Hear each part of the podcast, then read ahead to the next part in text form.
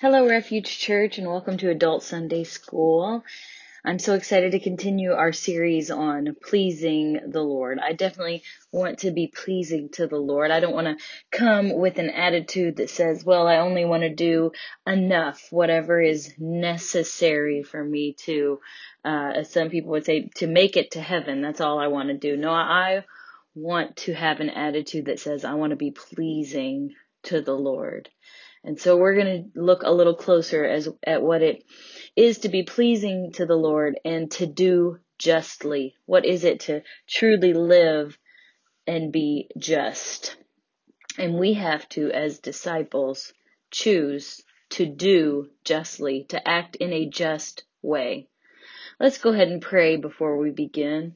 Lord, thank you for letting us be here in um, able to listen to this lesson wherever we are right now. And I thank you, Lord, for this opportunity to teach your word. And I pray that you would help me to do that in a way that's pleasing to you today. In Jesus' name, amen.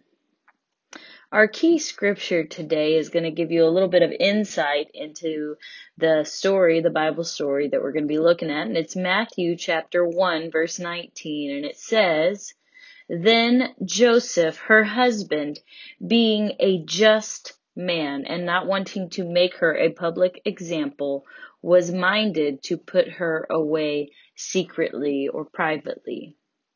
Now, what we're going to talk about a little is uh, what it, what this uh, engagement that Mary and Joseph uh, were in, and and so let's talk a little bit about Jewish marriage tradition in the first century um, when a couple decided to get married, it wasn't that quick like it is now. It wasn't just that one decision, but there were several stages. First, there was a betrothal.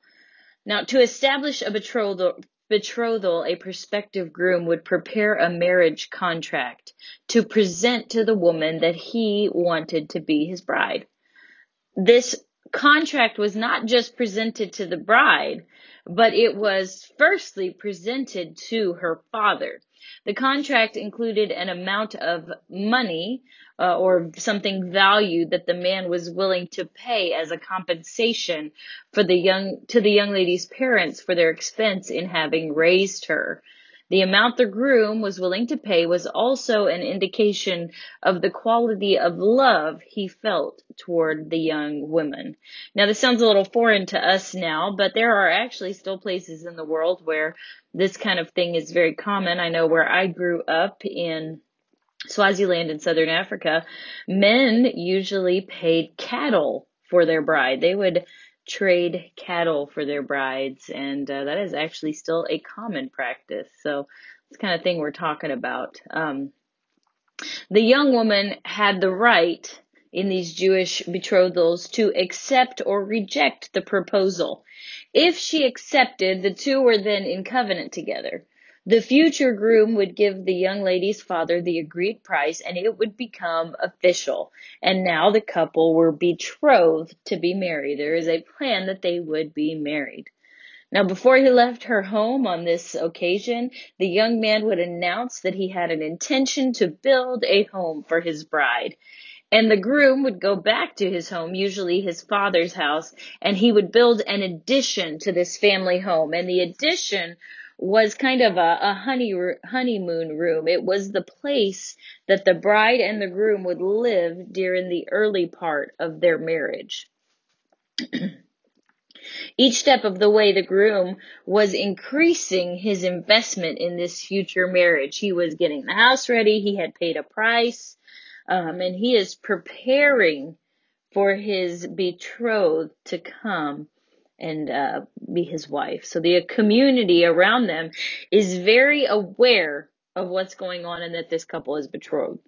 Now, the length of the betrothal was commonly around one year, and during this year, the couple would not have any close contact. At the most, the future groom would see his bride from a distance, and even then, his fiance, his espoused, would be wearing a veil. Now, a young woman wearing a veil was in covenant. She was betrothed. This was the sign she was betrothed. The compensation for their marriage had already been paid, to her father. she had been bought with a price and her future husband was preparing a place for them to live. So this is, I'm setting the stage right now so you could understand what Mary and Joseph had already gone through by the time we meet them in our story and they are betrothed. So at the end of this long betrothal, the, the, what the hopeful thing is that at the proper time and when everything had been completed, the groom would go to the home of the bride and take her to the place that he prepared. They were a married couple going forward in their life together. So this is the place that Mary and Joseph are in when we find them there right at the beginning of the New Testament. Now, Joseph, he's done all these things in pursuit of marrying Mary. He prepared a covenant. Mary and her father had agreed on Joseph's covenant. Joseph had uh, paid the price, the bride price for Mary, and Joseph would have been busy building the place that he would eventually take his new bride. He had made a significant investment in the journey towards marriage, Joseph had. But then, of course, we know the story. The unexpected happened. Their betrothal was then very unusual. Because before Joseph and Mary came together in marriage, when this betrothal was still in the process, the Bible tells us that she was found with child. Now, in this day, being with child before marriage, in the day that Joseph and Mary lived in, this was not normal.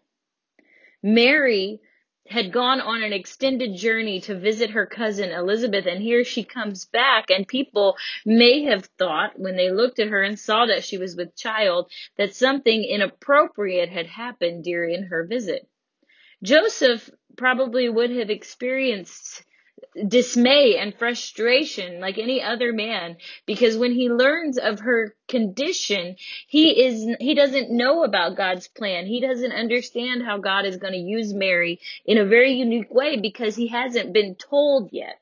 Now we know that later on an angel of the Lord would inform Joseph of the miracle that was taking place within Mary. But before he heard from the angel, before he was let in on the secret, the Bible tells us, it speaks of Joseph. And in the scripture that we read in Matthew 119, it says that he was a just man. Now, because he was a just man, the Bible says he did not want to make her a public example, but he was minded to put her away secretly. Joseph is denoted here as a just man even before he has an encounter with an angel from the Lord.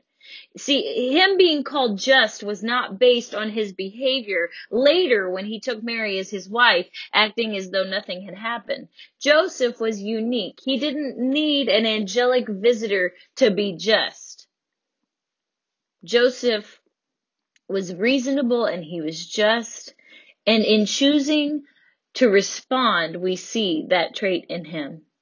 When Joseph learned that Mary was pregnant, he had, according to the custom and the law that he lived in, several options of what he could do about it. See, the couple was far enough along in their journey toward marriage that ending it would require a bill of divorce. Improper sexual behavior by a betrothed woman was viewed as adultery. It was as though they were already married and Mary's pregnancy was a serious matter with the potential for some very painful and harsh consequences. We find in Leviticus chapter 20 verse 10 that under Jewish law, the punishment for adultery was death by stoning. Death by stoning was also inflicted when sexual misconduct was by someone betrothed to be married, betrothed to be married, like Mary and Joseph were. In Mary's case, the punishment under the law of Moses could have been death in public, painful and humiliating, a stoning. But Joseph also had other options. He could have spread the story of Mary's unfaithfulness to him. He could have demanded that Mary's father refund the money that he had already invested in this marriage. Human nature, being what it is, the, the truth is that many people would have been happy to repeat the story. If Joseph would have told one person, it wouldn't have been long before the whole entire city that they lived in. Such gossip, it would have made it very difficult, if not impossible, for Mary to ever be chosen by another man. A third option that Joseph might have. He could have stoned her. He could have spread this story around so that she had no hope of a future. And a third option that Joseph had was that um, if a man had seduced or violated Joseph's bride to be, under the the Mosaic law that they lived in, the man who had done this would have been responsible to marry Mary, to care for her, to take her on. We know that this is not, of course, what they did. And and the fourth option for Joseph was to divorce Mary. Now, when divorce happened, it was normal to list the reason for the divorce and witnesses would be called to testify about the rationale for the divorce. Such a divorce became a public affair and anybody who loved to gossip would have talked about it for several days. A fifth option, the one chosen by Joseph, this just man, was, as the Bible says, to put Mary away privately. In Matthew chapter 1 verse 19, Joseph was most likely planning to divorce Mary without giving a specific reason for ending their betrothal. He was going to keep her secret. He was going to uh, let her reputation stand. Despite what Joseph certainly viewed as moral failure, he was not willing to shame Mary before their community. In his decision, Joseph, not yet in on what God was doing, showed himself to be just. You see, he was going to suffer loss. At the very least, he would lose the time and the effort that he had built, put into building the place that he would live. And regardless, this, his loss did not, did not propel him to become mean. See, any person who enjoys shaming, degrading, or uh, putting down others, sometimes that's what they'll do. They want to do whatever they can to put people away. And, you know, we, we want to stay away from such people. Not just in the sense if something bad were to happen um, that we were involved in, we wouldn't want others talking about it. But in the same way, if if it has nothing to do with us, but we know that there's someone who loves to spread a tale or spread gossip, we need to stay away from such people. We don't need to listen to an unjust person's snarkiness, their stories, uh, their opinions about what is going on. And, and if you must listen, the author of the lesson says this, if you must listen because you would have to do something as extreme as jump out of an airplane to escape the person's voice, never repeat what you hear. Know that what you say to an unjust person will be less than good it, it, when repeated. They are going to repeat it. And, and, and maybe they'll even twist it and you will be made to look like a liar or an unjust person or an uncaring person. And you better believe that an unjust person, whether your friend or your enemy, will in time treat you unjustly too. Now we're talking about uh, someone being unjust in the way that gossip is spread or in their accusations of others. And these items mentioned to describe an unjust person and their willingness to spread gossip remind me of the one that we call the accuser of the brethren. And we know that is our enemy, the devil. And if you are willing or you know someone who is willing, always willing to be an accuser of the brethren like Satan is, then I want you to know that you or that person has aligned themselves with Satan. We don't want to be unjust in this way where we become accusers of our brothers and sisters. Can you imagine if Mary had been betrothed to a cruel, vindictive man? In the cruel man getting his revenge, Mary might have died in disgrace. She might have been stoned to death and ending her young life. Instead, Mary was espoused to a man who the Bible tells us was just. Joseph did not allow anger or disappointment to motivate him to sudden action. Joseph's emotions did not determine what he would do. Instead of adding weight to the unmarried pregnant woman's difficulty, Joseph made the decision. Before even knowing all the facts, he decided that he would protect Mary from further defaming within the community. Joseph was being just. He was making the most gracious decision possible in a very difficult situation. And in time, the angel of the Lord would give Joseph more information. And with the information provided by the angel, Joseph, of course, does not divorce Mary at all, but instead, Joseph continues in their marriage contract, marrying Mary, taking her as his wife. Joseph, being a just man, acted in a just way. He was not a bully. He didn't want to further harm the woman that he, he wanted to marry. Those who do justly seem to try to make the best even out of the worst situation. Their reactions to life are seldom uh, quickly made or knee jerk responses. Joseph being just, made a plan to protect Mary from the humiliation of a public divorce to eliminate the need for public witnesses to Mary's pregnancy and to keep her from being punished in a public stoning. The New Testament word just that we read has a similar definition to the Hebrew word that is translated in the same way as the word just. And we know that the Old Testament is written in Hebrew and the New Testament is written in Greek. And so these words in both the Hebrew and the Greek, in the Old and the New Testament, uh, mean the same thing to be equitable. They mean to be even handed or to be reasonable. In our last lesson, we talked about who Micah was. If you remember, we were talking about the pro- the prophet Micah and the time in which he prophesied what the major themes of his writings were. And that was in our last lesson about pleasing the Lord. Micah chapter 6 includes nine questions that were intended to provoke thought. Micah attempted to give his audience a clear picture of what God really wanted from them, what really pleased him. And God's message was prompted because the people of Judah were serving God in public, but they were serving idols in the background or in private.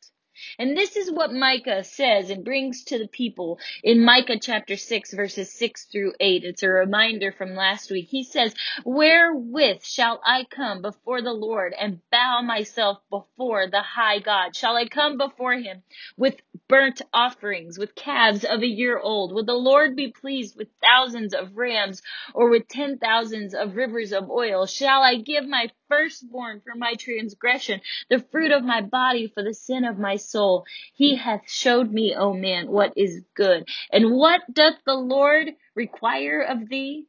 But to do justly, and to love mercy, and to walk humbly with thy God. This is a very different picture than what people that were worshiping idols were seeing. Micah's insight for Israel said that God had showed them what was good and what was required. And it wasn't that they give their firstborn as was required of, of the idols. It wasn't that they do penance or anything uh, of that nature to harm themselves so that they could repay what their sin had cost. No, Micah said that God asked them to do justly, to love mercy, and to walk humbly with God. In the King James Version, the Hebrew word translated justly in Micah 6 8 can actually be translated into 32 different English words, and we find them elsewhere in the Bible. The idea of doing justly, it was a judicial verdict, like in a, a court system, whether the verdict was favorable or unfavorable. In formal Hebrew, doing justly was to communicate a formal decree responding to an act or a crime. In daily use, it can be broken down like this. Being just was to be consistently fair to others. Jeremiah chapter 22 gives an example of doing justly. The story was that Jeremiah was sent to speak to Zedekiah, the king of Judah. Zedekiah was not really in a place of ultimate authority at the time because the Babylonian Empire had had the world power then and he essentially just governed Judah on behalf of the Babylonian Empire. However, because he led a rebellion against Babylon, Zedekiah's future did not play out well. When events in Jeremiah 22 took place, Zedekiah was the most influential person in Judah. So Jeremiah the prophet came to Zedekiah with a word from God. These instructions exemplify what it is to do justly. Thus saith the Lord, execute ye judgment and righteousness, and deliver the spoiled out of the hand of the oppressor, and do no wrong, do no violence to the stranger, to the fatherless, nor the widow, neither shed innocent blood in this place. And the word judgment here is the same word translated to do justly in Micah. Notice the practical instructions to Zedekiah. Deliver the spoil. This refers to those being taken advantage of or bullied. He was to deliver them out of the hand of the of their oppressor. And then do no wrong or violence to the stranger or the resident alien among you. There is guests there in their country that may not know the present customs or the expected behavior. And if these strangers were to violate some social norm, he was told not to harm them in any way. And then do no wrong or violence to those who have no father or to a widow. Orphans and widows were relatively unprotected there and they had no person to watch out for them and he was told to do that and then he was told not to shed innocent blood. According to Jeremiah, doing justly was the response God wanted his people to make toward these three classes of people. Anyone being threatened, hurt, or bullied, a stranger who is not familiar with Israelite customs, or orphans and widows. Though being just certainly has to do with being fair to other people, the admonition by Jeremiah took being just a step further than just being fair. God's people were to actively rise to support, to assist, and to defend those that were be- being mistreated by others, to act justly, always has to do with how we deal with other people. We cannot separate our dealings with other people from our relationship with God. We're not able to have a relationship upward toward God while at the same time being unjust toward our fellow man. Makes sense. Unjust people are unfair. They never give another person the benefit of a doubt. Up until 50 years ago, meat and produce were weighed on an open scale. And this is a, a good example of, uh, a small example of being unjust. Now, now when meat was weighed on an open scale, it gave shopkeepers the opportunity to short a customer by maybe putting a finger on the scale when something was being weighed. And they would be taking advantage of those shoppers, and this was being unjust. Those who are unjust will always make decisions for their own benefit, selfish decisions, decisions that will benefit them. Some malicious souls find satisfaction in bringing harm to other people. People with a sense of entitlement often act unjustly. Such people do not want life to be fair. They want life to give them an undeserved advantage. Entitled people will say, well, I am being mistreated, when in reality, they're being treated like everyone else. They feel that whatever happens is always someone else's fault. Unjust people. They're like the man with the beam in his eye that we read about in Matthew chapter 7 verses 1 through 5. It says, Judge not that you be not judged, for with what judgment you judge, you will be judged, and with the measure you use, it will be measured back to you. So whatever ruler you're using to judge others, that is your ruler of judgment for your own life. And why do you look at the speck in your brother's eye, but do not consider the plank or the beam in your own eye? How can you say to your brother, Let me remove the speck from your eye. And look, a plank is on your own eye. Hypocrite. First remove the plank from your own eye, and then you will see clearly to remove the speck from your brother's eye. They will excuse their own behavior while they condemn that of others, those that act unjustly. By contrast, just people seek to protect other people from humiliation. Just people do not gossip. They are not talebearers. Just people do not see themselves as the evaluators of the brethren. Instead, they are looking to excuse others. Micah's phrase, the prophet, do justly, shows God's requirement about our treatment of other people.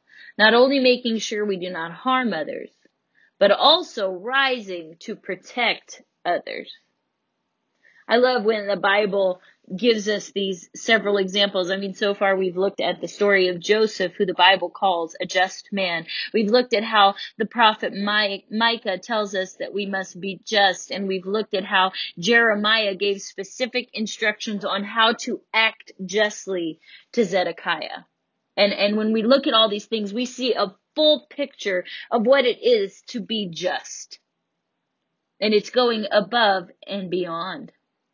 It's, it's when we treat others in a just way and we protect others that maybe cannot protect themselves. There's a story that the author of this lesson ends with and it, it goes like this. Henry and Al were the first two African American children to become part of an all white school in the deep south. The two youngsters experienced much injustice. Across America, schools had been segregated for many generations. The separation had been so complete that many children had never spoken to a child of another race or culture. In 1967, in an effort toward voluntary desegregation, the U.S. Department of Justice approved the freedom of choice, which allowed every family to choose the school where their child would attend. However, not a single child changed schools. But in 1968, the parents of Henry and Al chose to send their sons to a school that had previously been an all white school. Al was in the sixth grade and he was a classmate to Charles. These two young boys had been placed in a hard situation. In the deep south in the late 60s, few, if any, fellow students acted as though they wanted Henry or Al there. And the same could be said about the teachers and the administration of the schools that Henry and Al were going to. Henry and Al showed up on the first day of school, completely surprising the student body. And when the two boys arrived, the kids stood in shocked silence, and the news spread quickly that integration had arrived. Now, their classmate Charles, that I spoke about earlier, when he got home from school that day, his mom wanted to talk to him. And she said, Son, I know you now have black kids at school. Charles, let me tell you something. You are not going to be mean to those two boys. You will not call them names. You are not going to mistreat them or anyone else. And if you do, it will be rough on you. The lesson was taken to heart, and 11 year old Charles never did anything to harm Henry or Al. In the simplest sense of the word, he was just towards the boys. But was he really just in the way that the Lord has described throughout this lesson? Henry and Al suffered a lot that year. Racial slurs were the norm toward them. Sharp elbows to the gut on the basketball course were the regular. Al was shunned in the locker room and no other boy wanted a locker near theirs. At each ma- meal and at recess, these two boys sat alone. But their family was determined and Al and Henry stuck it out that year. They stayed throughout the 1968 school year, but they did not come back for 1969. It might be said that Charles did what his mother asked him to do. He didn't call Henry and Al names. He didn't tackle Al extra hard on the football field or throw elbows on the basketball court. He did what he was asked. He did well, but, but did he really act justly? Is that what God would have required? Because to do justly is not simply the absence of being unfair or unkind or choosing not to treat another in an evil way. To do justly is to actively rise to the defense and support of someone being bullied or taking advantage of. 11 year old Al was certainly bullied and friendless for the nine months of the school year. And by God's definition of doing justly, Charles' behavior was lacking. He followed his mother's instruction. But to do justly would have been meant going a little farther than just not being mean. But it would have meant maybe sitting beside them at lunch or engaging them in conversation, befriending them when they were alone. Doing justly. It's really not the norm even in our modern society. To join an attack on social media happens far more often than you would hear a voice to defend or something encouraging. At times, teams teens have become social piranhas nibbling at a peer until they drive their schoolmate to suicide and we've heard those stories in the news. There are many people in society being treated unkindly. And where are those who will do justly, who will rise to assist, to protect, to befriend those who cannot protect themselves. If you want to please God, if you want Him to consider you just, it goes beyond just not doing anything unfriendly or unkind. But to do justly goes a step beyond that. To become a defender of those who are being mistreated. To stand for those who can't stand for themselves. Let's pray. Lord, help us today to take your word and to let it be planted deeply in our hearts and minds. We want to be pleasing to you, Lord. We want you to help us. We want your hand to be upon us. And we want you, Lord God, to consider us just. We want to please you and we want to be just as you have asked us to. Thank you for everyone that's listening and I pray that your hand will be upon them as they have listened to this lesson in Jesus' name. Amen.